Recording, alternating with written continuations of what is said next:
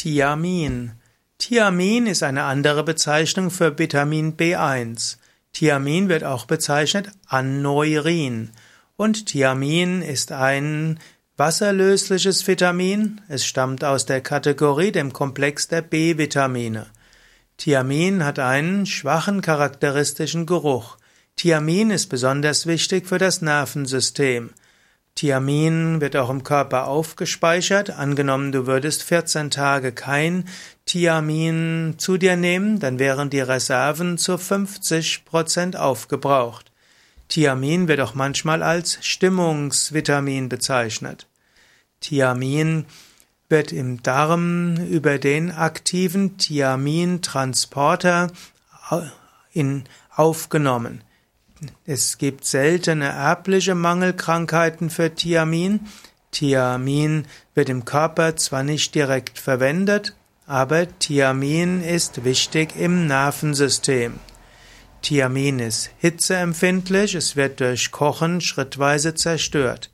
Thiamin ist auch wasserlöslich, kann also auch, geht also auch zum Teil über das Kochwasser verloren. Thiamin wird zum Beispiel in verschiedenen Lebensmitteln aufgenommen. Thiamin ist eines der Vitamine, das die lebensnotwendig sind und die man in ausreichendem Maßen haben muss, aber Thiamin gehört auch zu den Lebewe- zu den Vitaminen, die man nicht zu viel haben sollte. Ein Veganer braucht sich keine Sorgen zu machen mit wieder über Vitamin B eins, Thiamin, denn gerade wenn man sich vollwertig ernährt, hat man genügend davon. Thiamin ist zum Beispiel in Vollkornprodukten, es steckt in Kartoffeln, in Sojabohnen, in Sonnenblumenkernen, auch in Sesam, in den verschiedensten Hülsenfrüchten wie Erbsen und natürlich auch in Reis, Vollkornreis oder Haferflocken.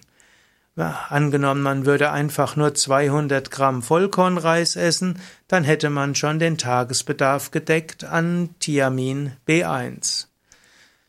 Vitamin B eins gehört auch zu den Nahrungsmitteln, die, wenn man sie zu viel hat, zu, Problem, zu Problemen führt. Thiamin kann also auch zu einer Hypervitaminose führen.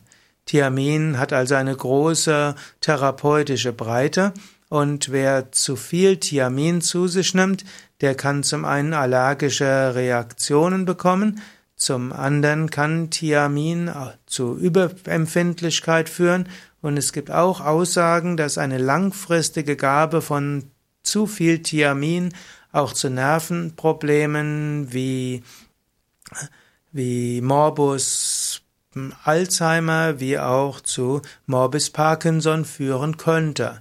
Das kann nicht als gesichert gelten, aber es gibt einige, einige äh, Aussagen, die sagen, zu viel Thiamin kann zu Nervenproblemen führen, ebenso auch zu wenig Vitamin B eins.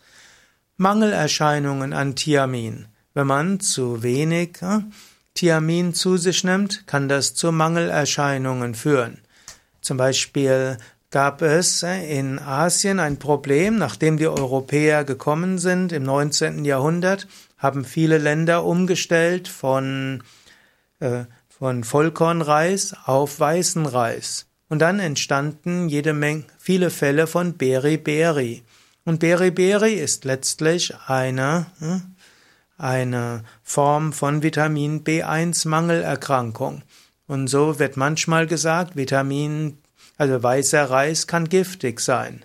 Inzwischen wird diskutiert, modifizierten Reis herzustellen, der B eins selbst dann enthält, also genetisch modifizierten Reis, der selbst dann B eins hat, wenn man ihn poliert.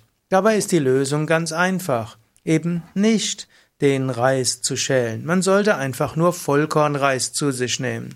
Übrigens, manchmal wird gesagt, im Ayurveda sollte man weißen Reis zu sich nehmen.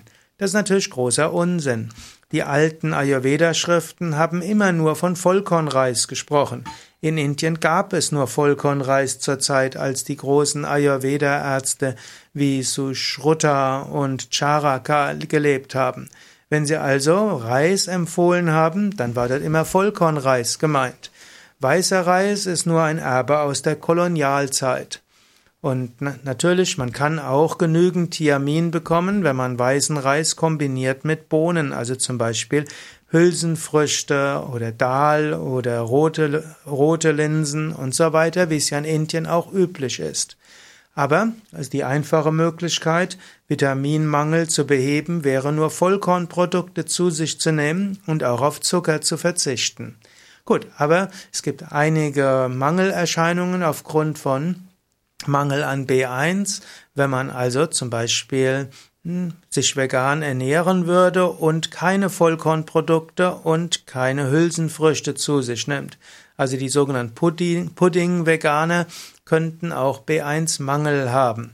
Und die Vitamin B eins Mangel kann zu Störungen des Kohlenhydratstoffwechsels und des Nervensystems führen, also zu Polyneuropathie.